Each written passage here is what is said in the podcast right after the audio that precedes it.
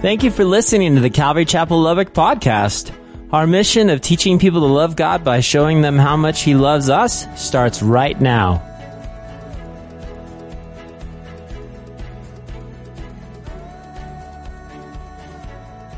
Hey, church, do you remember the movie Back to the Future? I mean, that came out right, and then and and, and basically, Back to the Future is is a 1985. It's an American science fiction film and is directed by Robert Zemeckis.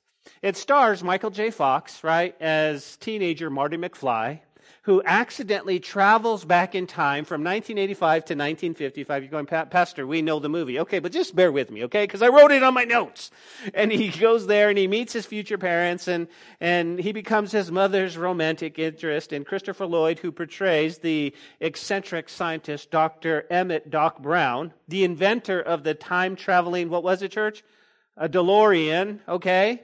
Who helps Marty repair and go back to 1985. Very interesting movie.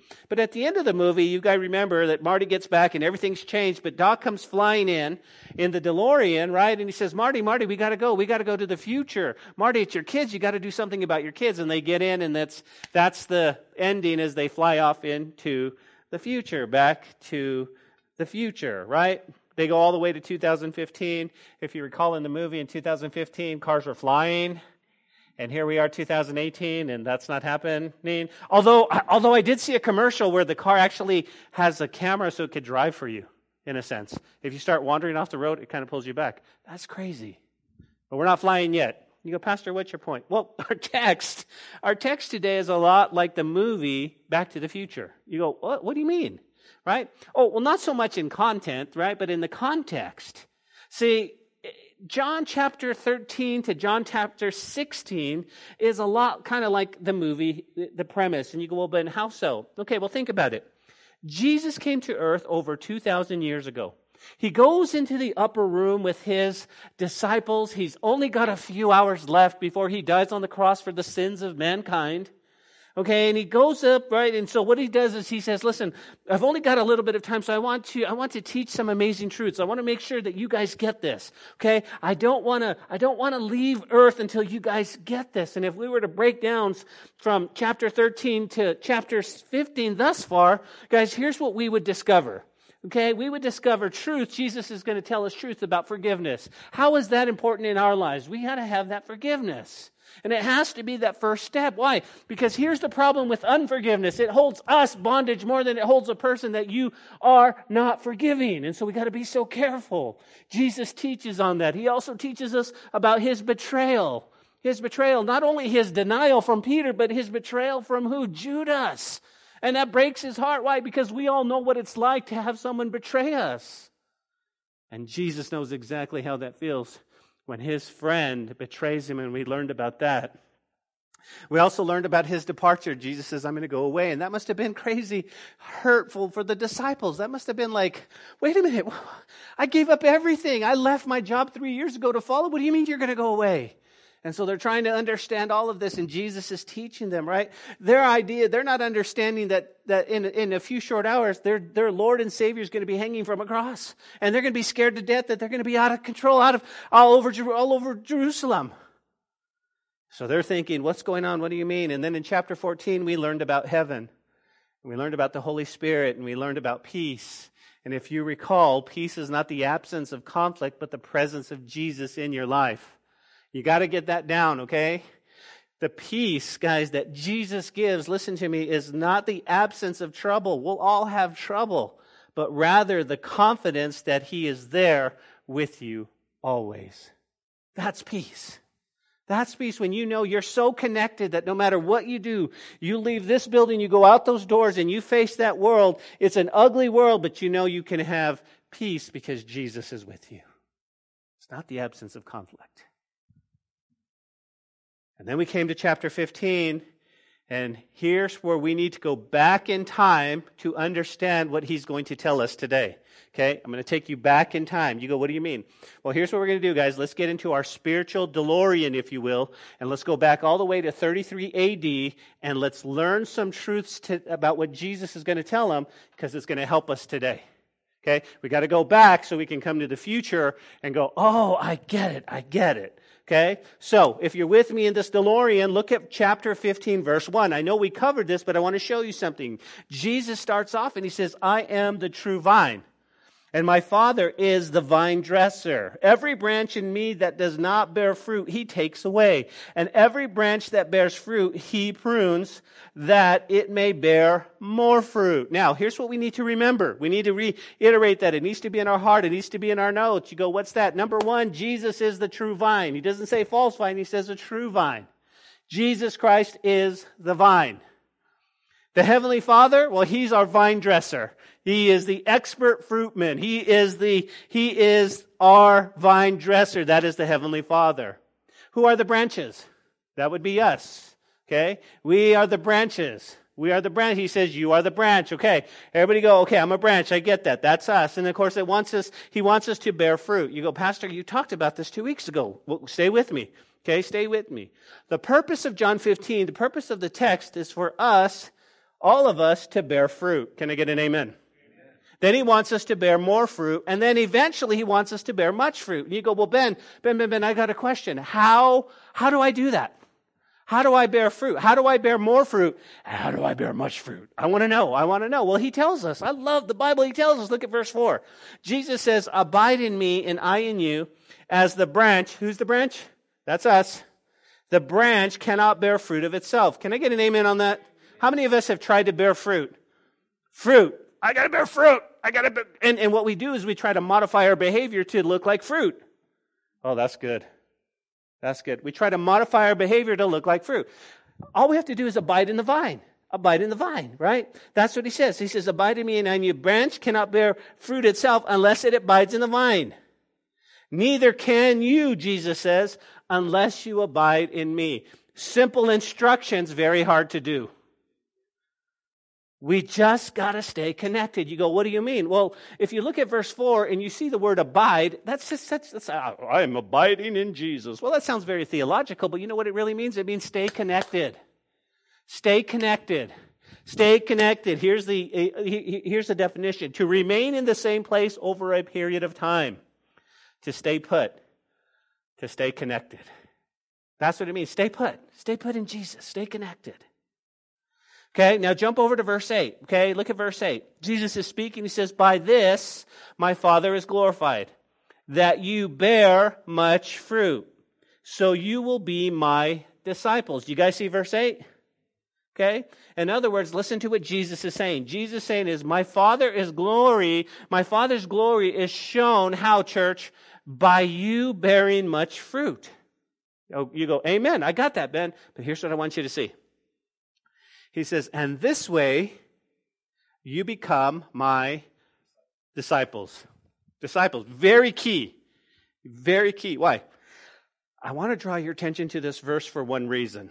In our text today, guys, we see that Jesus will tell us not to stumble, but to remain faithful. Let me say that again.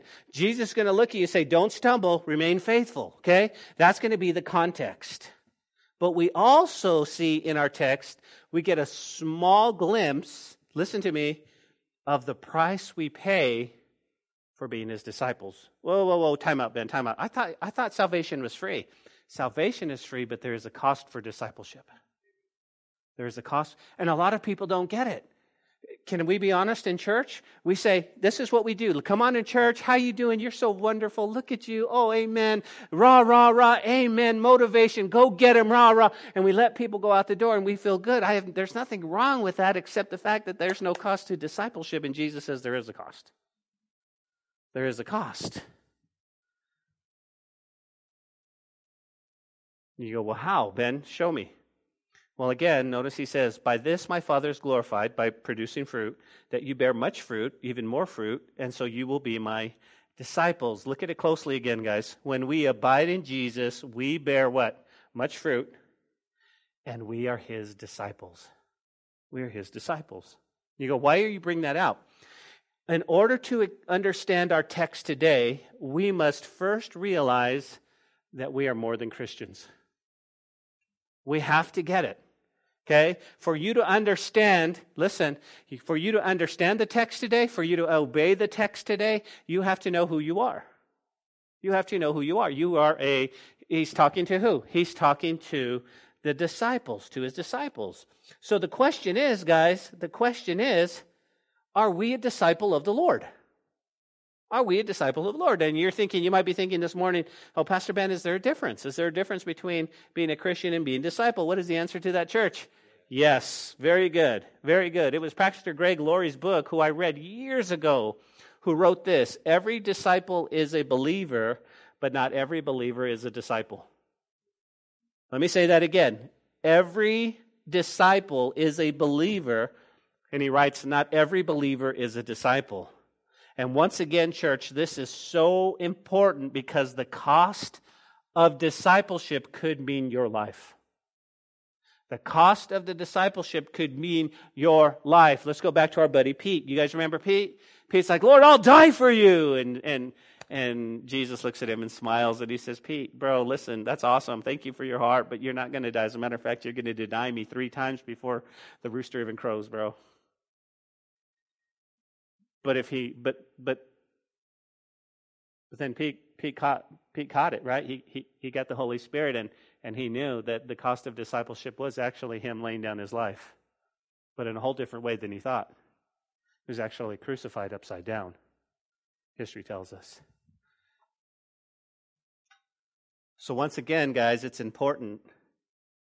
It's important to understand our text because the cost of discipleship could mean your life. Martin Luther once said, quote, a religion that gives nothing, costs nothing, and suffers nothing is worth nothing. We're not talking about religion, are we? We're talking about discipleship. So you need to understand. Martin Luther is coming, listen, religion doesn't do anything, but discipleship is going to be worth everything. It was Nathan Schaefer who once wrote, listen to this. Nathan Schaefer wrote, quote, at the close of life, when you're about to take your final breath, the question will not be, how much have you gotten, but how much have you given? Not how much have you won, but how much have you done? Not how much have you saved, but how much have you sacrificed? The question will be, how much have you loved and served? Not how much have how much were you honored? End quote. Discipleship. Discipleship.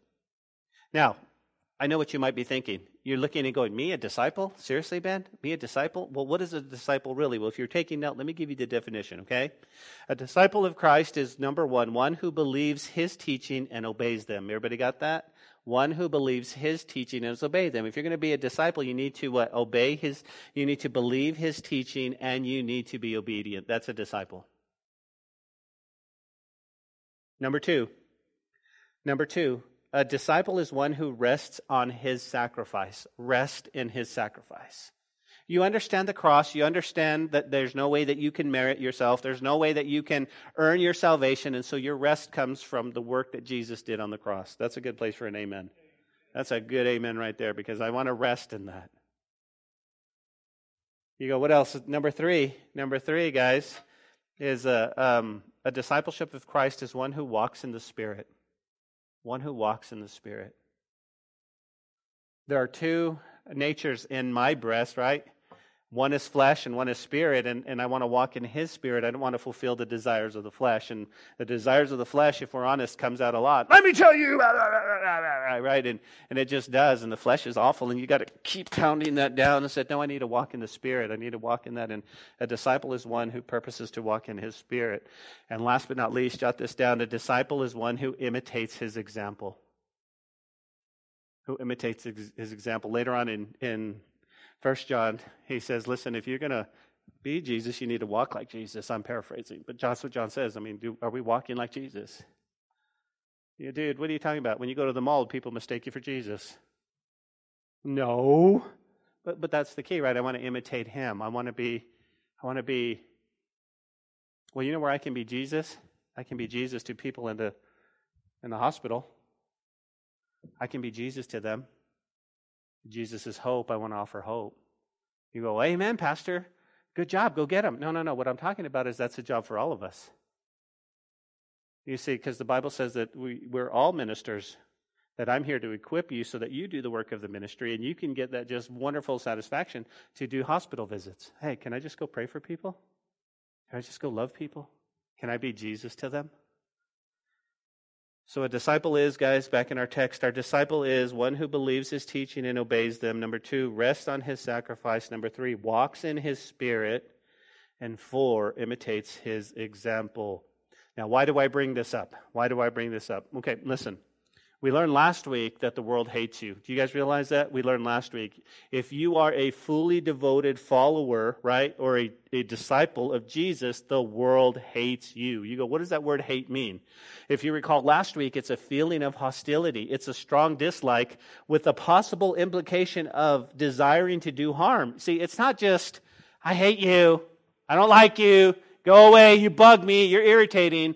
The word hates, the word says, I want to I want to see you. I want to do. I want to see you do bad. I want to bring harm to your life. I want to see you stumble. I want to see you trip. I want to see you. I want to see you when you're crying. The world says. The, the world says. I want to see you when you're down. I want. I want to see you drinking. I want to see you just on drugs. I want to see you down and out. Man, I hate you. And Jesus told us, guys, that the world is going to hate us. Right? The world is going to hate us. I was thinking about hate, right? I was thinking about this hate, and I found this quote. It's very it is interesting quote. Notice what it says. It says, "Hate is like acid. It can damage the vessel in which it is stored, as well as destroy the object on which it's poured." Wow. Okay, think about this. Hate is like acid. It can damage the vessel in which it's stored. That would be the world, as well as destroy the object on which it's poured. Wants, the world hates us. The world hates us. And listen, our Jesus knows, he knows this. And so he says, Listen, I get this, guys. I know the world's going to hate you, so I want to give you peace and comfort. And how am I going to do that? I'm going to remind you by telling you about the Holy Spirit once again. Now, he's already talked about the Holy Spirit. He's going to do it again. And that's where we pick up our study today in verse 26. John chapter 15, verse 26, Jesus says, But when the Helper comes, whom I shall send to you from the Father, the Spirit of truth who proceeds from the Father, he will testify of me. If you have a pencil handy, you can circle that word for helper. We know what it is. In the Greek, it's paraklete, parakletos, and it means helper. It means advocate in the legal term. So you got somebody being your advocate, and I'm going, Amen. He's also an advisor. Have you asked the Holy Spirit for advice lately? Lord, what should I do? Where should I go? Should I buy this? Should I not buy this? He is an advisor. The Bible also says in, in, in, in the definition of parakletos, he's an exhorter. He wants to exhort you. He's also a comforter, and I don't mean he's the comforter on your bed where you crawl up and you get all nice and warm, but he's the one that brings comfort when in times of stress. Now, I know none of you have jobs that are stressful, so uh, you might not need him, but if you have a job that is stressful, he can be your comforter. Say, Lord, you, you got more for me. I got this, Lord. You got this. And then the word paraclete is also, guys, the word encourager. And he's an encourager. He's an encourager. Now, here, here's my point. Listen, I don't know about you, but I want the whole Word of God. I want the truth. I want all of the Word of God. And I, I, I, I know that there's a place for pastors who are great encouragers. Okay, they're great encouragers. But the Holy Spirit is the one who's going to encourage me and teach me. Come on, you can do this. I just need to be connected to Him. I just need to be connected, right? He's, he's the helper. And Jesus says, but when the, when the encourager, when the comforter, when the exhorter comes, who I'm going to send, who's he going to send him from? He says, I'm going to send him from my Father. He's the Spirit of truth, and his job is going to testify of me. Now, once look at verse 26 again, okay? So the helper is coming. Jesus is where he's going to come from the Father, the Spirit of truth. And what? And when he comes from the Father, he's going to testify of me. Me is in capital speaking of Jesus. Here's what I want you to note, guys. I don't know if you can see it there, but here is another beautifully designed reference to the triune God. The triune God. You go, what do you mean? Do you guys see it? Here's the Father, Son, and the Holy Spirit wrapped up in one verse. You go, oh, the Trinity, the triune. Okay, I see it. Now, when it comes to the Trinity, here's the one thing we need to make sure, okay? Um, if we were to do math, we would not do it like 1 plus 1 plus 1, right? Father, Son, and Spirit equals 3. That's not how we would do it. It would actually be more like 1 times 1 times 1 equals 1. The triune God. The term tri, it means three Unity means one, so you get the tri-unity or the triune, or we abbreviate it by calling him the Trinity, the Trinity. And it's a way of acknowledging, we see it here, guys, and here's what I want you to grasp in the Trinity. Okay, the Bible reveals to us about God that God is what? God is one, yet in three persons who have the same essence of deity. Three in one. I was sitting in my recliner this morning going, three in one? God, that's the Trinity is really just kind of like, it's hard to grasp. And he goes, well, you're a triune being. You got body, soul, and spirit, but you're still one. Right? And you're like, yeah, that makes sense. Except the, tri- the triune God are three different persons, still one. I'm still the same person. And so it's kind of like, okay, okay, I get it. And then I go, I don't get it. And that's okay. We don't understand the Trinity, but we will. We will. A lot of people have tried to do that, right? So we see the triune God, He's sending the helper. You go, what is the mission? What is the purpose of the Holy Spirit? Well, Jesus told us that back in chapter 14, verse 26 back in, in chapter 14, verse 26. But the helper, there he is, the, uh, the Parakletos, the advocate, the Holy Spirit, whom the Father will send in my name. Here's his, here's his mission. He's going to teach you all things and bring to remembrance all the things that I said to you. So who is the teacher? The Holy Spirit is the teacher. Why is it important when we come to Bible study that we go, okay, Holy Spirit, speak to me? Because a lot of times, guys, we put a lot of essence and we put a lot of, of, of how we're going to learn on the speaker himself. And if the speaker is dynamic or if the speaker is funny, I can, I can use humor and I could reel you in. And then, but really the teacher when it comes to the Word of God is the Holy Spirit. And how important it is, is to say, Abba, Dad, come and, and, and just fill me with your Spirit so I can have what I need. Here's why. Because this group might have something, something different than this group. This person might be going through something that this one doesn't know about. And the Holy Spirit knows all of that and is here to teach you. That's the first thing. The second thing we see, guys, is that what? He's the teacher, and he's going to bring remembrance everything Jesus said to them and actually to us. Actually, to us. Why? Because there'll be times when the Holy Spirit is working in your life and you're coming up with scripture and you don't even know, you didn't even remember you knew it. When did I study that? Oh, I, well, the Bible says this, and, and the Bible, oh, yeah, and here's the Word of God. And then all of a sudden, the person you're talking to just shakes your head and goes, Wow, I didn't know you knew that scripture. And you're going, Well, neither did I. But it's the Holy Spirit who brought it to remembrance. That's why it's important, guys, that we have such a, such a time of devotion to God every morning. Some of you might be every night, but the devotion, why? Because as you pour into you, as you pour into you, then what happens is that the Holy Spirit can bring that up. You don't have to all remember it now, but you can go, oh, yeah. Yeah. The second part of that, guys, is that when you hear false teaching, that you go, no, that's not right. That's not right. And when you have somebody who's zealous behind the pulpit and wanting to make friends more than he wants to teach you the Word of God, you can go, no, no, the, the Word of God doesn't say that. It, it says this, and, I, and I'm not talking about somebody who just misunderstands the word for a moment or somebody who's brand new. I'm talking about somebody who wants to deceive you. You have the knowledge. The Holy Spirit says, hmm, hmm. I've read something there. Let me go back and research it. Okay. Let me see. Let me see. That's his ministry. That's his ministry. So, what's our mission? If he's going to give us the Holy Spirit, well, Jesus tells us in verse 27 of chapter 15. Notice he says, And you will bear witness because you have been with me from the beginning. Guys, if you're taking notes, a better rendering of this is, You are witnesses. Okay? You are witnesses. Jesus is looking, he says, Listen, you're not going to bear witness. You are a witness, right? Why? Remember, a witness is not something we do, it's something we are. And that's what Jesus is saying. Jesus is saying, you know what? You know what your mission is? Your mission is to bear witness. And he says, and I've been with you. I've been with you, right? And will continue to share the gospel in the future. This is what a disciple of Jesus Christ does. Warren Wiersbe writes on this subject, listen, quote, the Spirit also witnesses to us and through us during times of persecution. He reminds us that we are experiencing this fellowship of His sufferings, and that's a privilege to bear reproach to His name.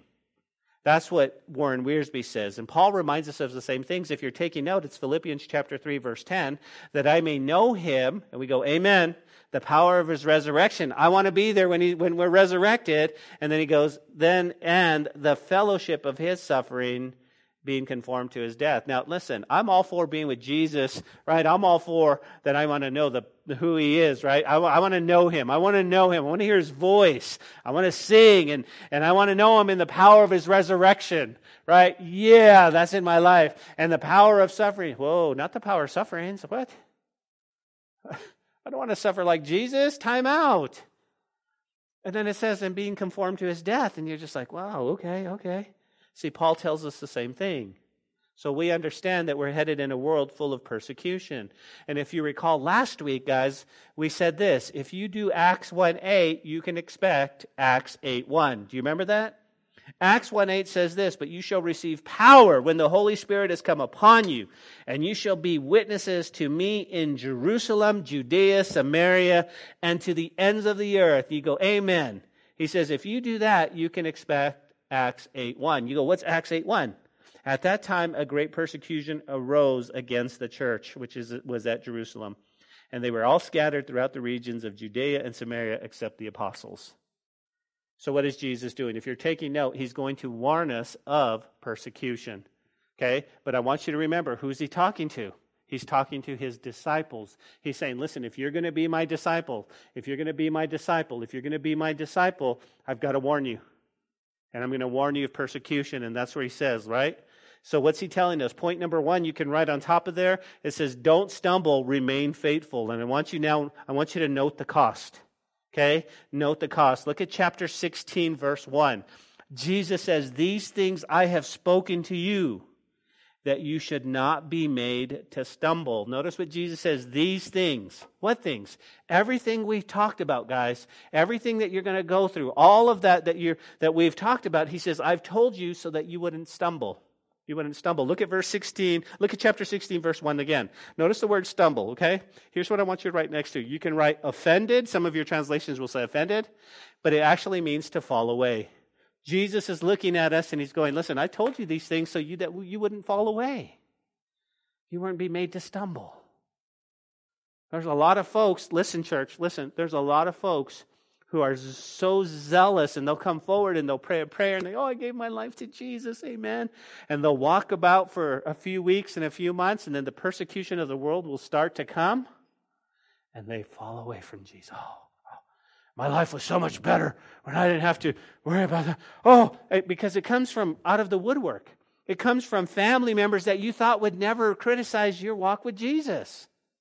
It comes from all over the place, and you're just like, oh. And, when, and Jesus says, no, no, no, listen, here's my point. I'm going to tell you this.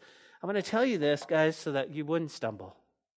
I want to tell you these things so you don't fall away. And so what Jesus does is he gives both a warning and an encouragement. Let's see if we can pick it up, right? Now, let's talk about the cost of discipleship, okay? If you're pretty fast, you can hold your finger here, right, and turn one book back to Luke chapter 9. Luke chapter 9, verse 23. I want to show you about the cost of discipleship.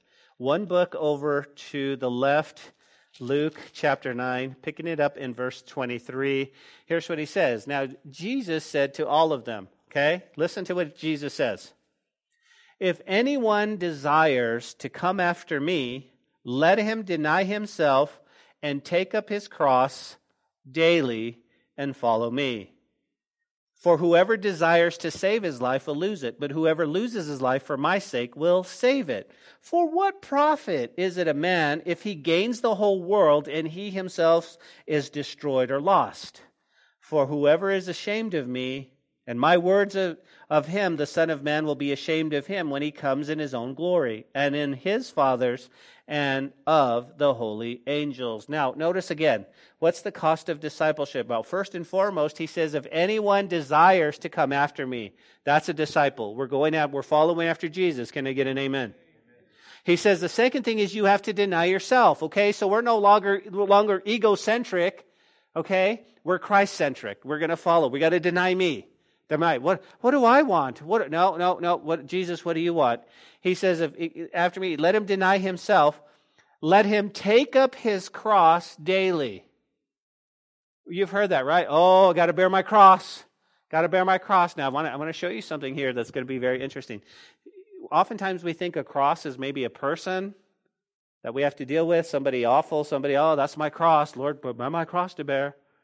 My mother in law, what a cross to bear. My father in law, whatever it might be, right? You just, that's how you feel. That's not what it means. When he says take up your cross daily, what was the cross? What was the purpose of the cross? Death. If you, if you were going to be nailed to the cross, it wasn't just a burden. It wasn't just something that you had to endure. You, you would die. So what Jesus is saying right here is he says the cost of discipleship, guys, is you need to take up, you need to die daily. You need to die daily to you and your wants and your wills and your flesh. That's what a disciple is. He's telling them, this is what you're going to do. And then he says, and whoever desires to save his life, he's going to lose it. But whoever desires to, what? To save, to, for my sake, will save it. Whoever desires to lose his life, he says, I, am going to take it. And then he says, listen, here, here's what I want you to say. For what profit is it to a man if he gains the whole world and he loses your soul? Two things on this verse, right? Number one, really, what profit is if you say, okay, I'm not going to follow Jesus, I'm not going to be his disciples, I'm going to get mine, I'm going to be rich, I'm going to be a millionaire. He says, what if you got the whole world and lose your soul? Tell me. Tell me what that's worth. And the second thing I want you to see is what what um,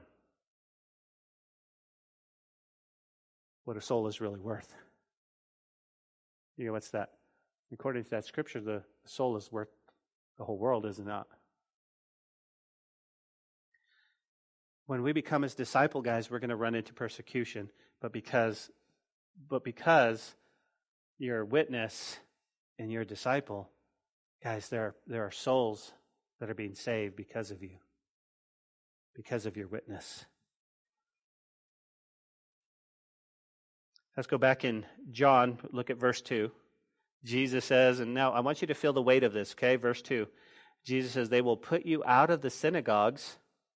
Yes, the time is coming that whoever kills you will think that he, he offers God service. And I'm going, okay, that's where I time out. Lord, time out. Can I call a time out? Can I call a time out? Why? Listen, I'm all for being this disciple. Lord Jesus, I will pass out bulletins.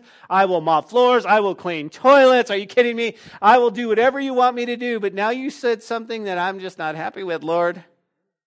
He just told his disciples, he said, listen, there's going to time coming, guys, when they will, they will excommunicate you from church, from the synagogue, from religious service. And he says, And the time is coming that whoever kills you. Now, wait a minute. Whoa, whoa, whoa, whoa, whoa, whoa, whoa. Jesus, I have a question. You mean I could die? For my faith? Well, Lord, I've got to be honest with you because I thought Christianity was all like cupcakes and, and brownies. I thought it was just going to be good. I thought, like, listen, if I give my life to you, I'm going to have everything I ever wanted. It's going to be great. Okay. I'm going to listen to Christian music and, and I'm going to get a new car and it's just going to be great. And, and Lord, you're going to walk with me every day. But now you're saying that, there, that if I'm going to follow you wholeheartedly and I'm going to be your disciple, okay, because that's what you said. He said, if I'm going to bear much fruit, I'm your disciple. And if I'm your disciple, you're telling me that I could die? That's exactly what Jesus is saying. That's exactly what Jesus is saying, guys. He's saying there's a time, there's a time coming. I mean, think about that. And and the people who actually kill you might think they're doing God a God service. They're like, what? What? They're going to make you outcasts. They're going to turn on you. They're going to persecute you, and there's a time coming where they might kill you. Of course, we see this firsthand in Scripture, don't we? If you uh, have a, taking notes, guys, remember um, it was Saul and Stephen in Acts chapter 8, verses 1 and 2. You guys know the story, and for the sake of time, I won't tell you that, but it says here in verse 1 now Saul was consenting to his death. Saul sitting there, right? This is before he became Paul. He's looking at Stephen. Stephen is just, Stephen is just being a disciple, right? And, and, and there's Saul, and they laid down Stephen's uh, the cloak at, at, at, at, Saul's feet, and there's Saul going, Do it. Because we got to stop this Christianity thing. That's not the way of Judaism. Stop it now. So they kill Stephen, and Saul walked away going, Another one for you, Lord. Another one for you. It wasn't until chapter 9, another chapter later, where, where Saul actually met Jesus, and he says, Dude, what are you doing? Who are you, Lord? And it's and that's the same thing for us. Could you imagine? Could imagine your life? You say, Pastor Ben, from this day forward, I'm going to be his disciple. I'm going to walk in him. I'm going to talk him. I'm going to, I'm going to be a witness. My life is all his. And then and you be persecuted and people don't like you and you're an outcast. And one day you might have to give up your life. Are you a, are you a Jesus follower? Yes, sir. Come here. Say goodbye to your family and friends. Is your babies? Is that, is that your baby right there? Oh, they're cute. They're cute. Good little boys. Good little boys. Are you a follower of Jesus? Yes. Come with me. You'll never see him again. Whoa, whoa, wait, wait, wait, whoa, whoa, whoa, whoa. And, and, and he's preparing them, guys. He's preparing them. He's preparing them. He says they might, they might do this. He's going to give them the reason. Look at verse 3. He says, And these things they will do to you because they have not known the Father nor me. They're thinking they're doing God service, but here's the simple reason, guys. They do these things because they don't know God. They don't know God. Do you, church, do you understand that there's a group of people out there that don't know my, your Father, doesn't know Jesus? Okay, now, now again, I'm going to take this. I'm going to take this a little bit deeper, okay? There's a lot of people who claim they know Jesus, but they don't know Jesus. They don't know the God you know. There's a lot of people who claim to know God, but it's not the God of the Bible. It's not the God of the Bible. It's a God that they made up. It's a God that, that works well with them and what they want to do and how they want to do things. And so when you bring up the Bible, they go, No, I don't want to talk about that. Me and God, we've got it worked out. And it's like, No, here's what the Bible, here's, here's the Word of God. And if I'm a disciple, I'm going to, I'm going to obey his teachings. I'm going to want to learn his teachings. And and he says, The people who do this to you guys, they're, uh, they don't know God. You guys see verse 3? Look at verse 3 for a moment. Look at the word known, okay? That means to be known by experience. To be known by experience. It's not just, I heard about it. Now, here's what I want you to see. Okay, here's what I want you to see. Look at me for a second. There are a lot of people who have an intellectual belief about God, but they've never really experienced Him. A lot of people who have an intellectual belief. Okay, they have them up here. They know. They know that there is a God that, that allowed the sun to rise or the sun to set. They know that there's oxygen because there's a God, but they don't know him experientially. They have never tasted him and said, Oh, this is my God. This is my God. And he says, Don't be surprised, guys. Don't be surprised. Now, let's close our study, guys, with the last three verses, okay? Jesus is still thinking. I mean, now notice what he says to his disciples. He says, But these things I have told you, that when the time comes, you remember that I told you them. And these things I did not say to you at the beginning because I was with you. Notice what Jesus says. He says, I'm about to die. This is what he's saying. I'm about to die, and I'm telling you so that you're prepared. Now, I didn't tell you when we first started out in mission together because I was with you. I could protect you. I would, I would walk with you. He says, but I'm going to go away. I'm going to go away. Okay? But now I go away. Look at verse 5. To him who sent me. And he says, and none of me, none of you asked me, where are you going? Here's why. Because the things, because I have said these things to you, he said, sorrow has filled your heart sorrow has filled here. He says, You guys are bummed out. You, have you ever been so bummed out you stop listening? That's exactly what happened. He's been, I mean, think about it, right? You're trying to process all of this. And emotions are involved, and you're going, wait a minute, okay, yes, I'm your disciple, Lord. I'm, I'm all about bearing fruit, man. I'm all about bearing more fruit and much fruit.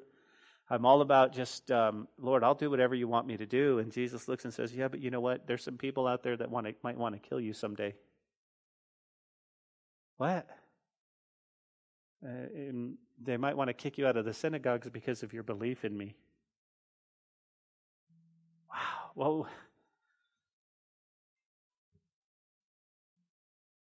feel the weight of it. Feel the weight of it, guys, because you and I know that Jesus is going to the cross, and we're here on the other side of the cross going, Yes! Thank you, Jesus.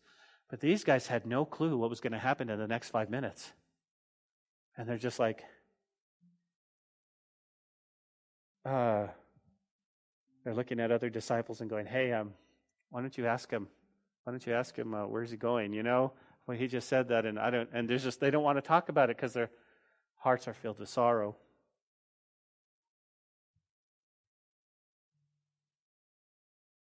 Jesus said, "Hey, listen. None of you asked where are you going." He said, he said, Instead, the longer I've talked, the sadder you've become. That's what it means. Your heart is filled, the sadder you've become.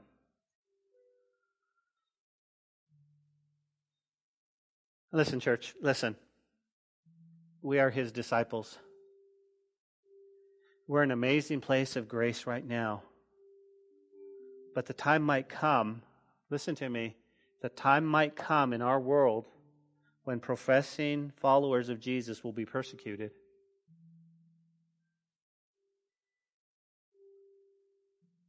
The time might come when we might be jailed for your faith. You might be imprisoned, or you may even be murdered. Now, y'all have that look like, nah, this is the United States, man. No way. We all have religious. No, we have religious. No, the time is coming, guys, and could be coming where we are. Or if a pastor gets behind a pulpit and he preaches the uncomparable word of God, that the authorities could come in and say, that's hate speech, you need to go to jail.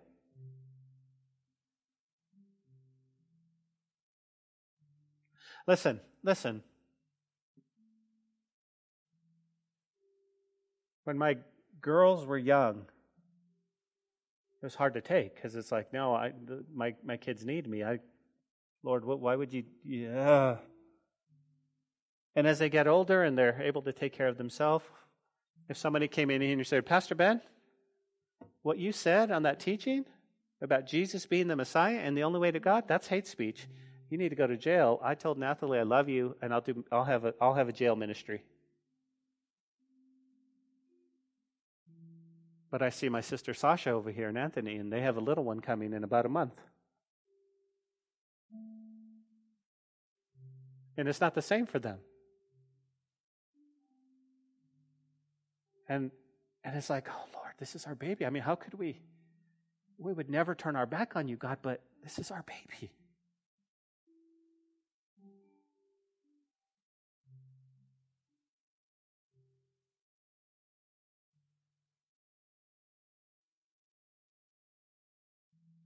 Guys, the time might come when reading your Bible is against the law.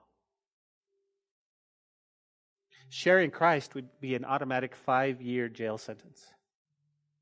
You go, Ben, I still don't believe you, man. This is the United States. Okay, as we close, let me just do this, okay? Let me give you let me give you the top 10 dangerous countries for Christianity, okay? These are where people, I mean, these are the top 10. If you go on the internet, this is a, the first one is Laos right? Population is 6.4 million people, and there's only 200,000 Christians. And the main religion is Buddhism. Buddhism. It's against the law to speak of Christianity there. You go, what's number nine? Uzbekistan. Uzbekistan. Okay, population 27.5 million, and there's only 208,000 Christians. The main religion, Islam. Then you have Iraq as number eight. 30.7 million people, only 334 Christians. Main religion, Islam. Then you have Yemen. Yemen is 23.6 million people, very few Christians, very few, and the main religion is Islam. Then you have Maldives. Maldives has 311 and very few Christians. And as we get lower and lower, this is where it gets, it, it, there's more persecution. Number five is Somalia. They have 9.1 million people, very few Christians. The main religion is Islam. Then you have number four, which is Saudi Arabia. 25.7 million people there, only 565,000 uh, 565, Christians. The main religion, Islam. Then you have Afghanistan, 28.1 million Christians, very few. Very few Christians. Uh, 25, excuse me, 28.1 million people, very few Christians. And then you have Iran is number two. 74.2 million people in Iran, very few Christians. And last but not least, guys, North Korea.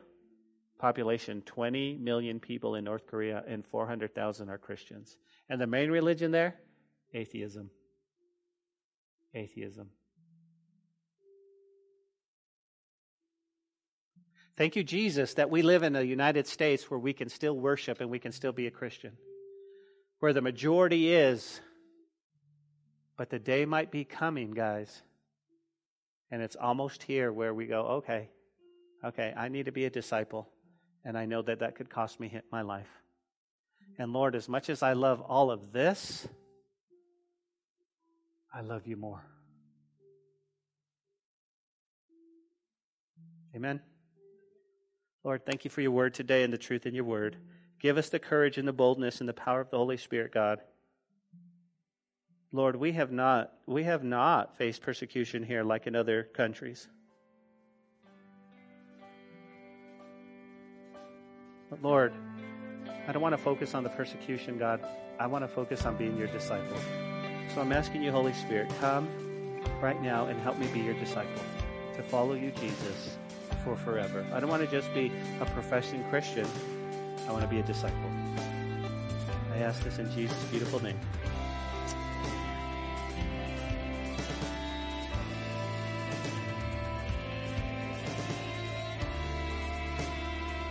Hey, this is Pastor Josh. I hope this message has encouraged you in your walk with Jesus. If it has, we would love to hear your story of how it has impacted you, or especially if you responded to the invitation to receive Jesus into your heart as your Lord and Savior. To get in touch or to receive more information, please contact us by phone at 806 799 2227 or send an email to calvarylubbock at hotmail.com. Again, that phone number is 806 799 2227. Also, if you want to partner with us financially to take the gospel to West Texas and the world, please click on the donate button on calvarychapellubbock.org. Thanks for listening to the podcast. May God richly bless you.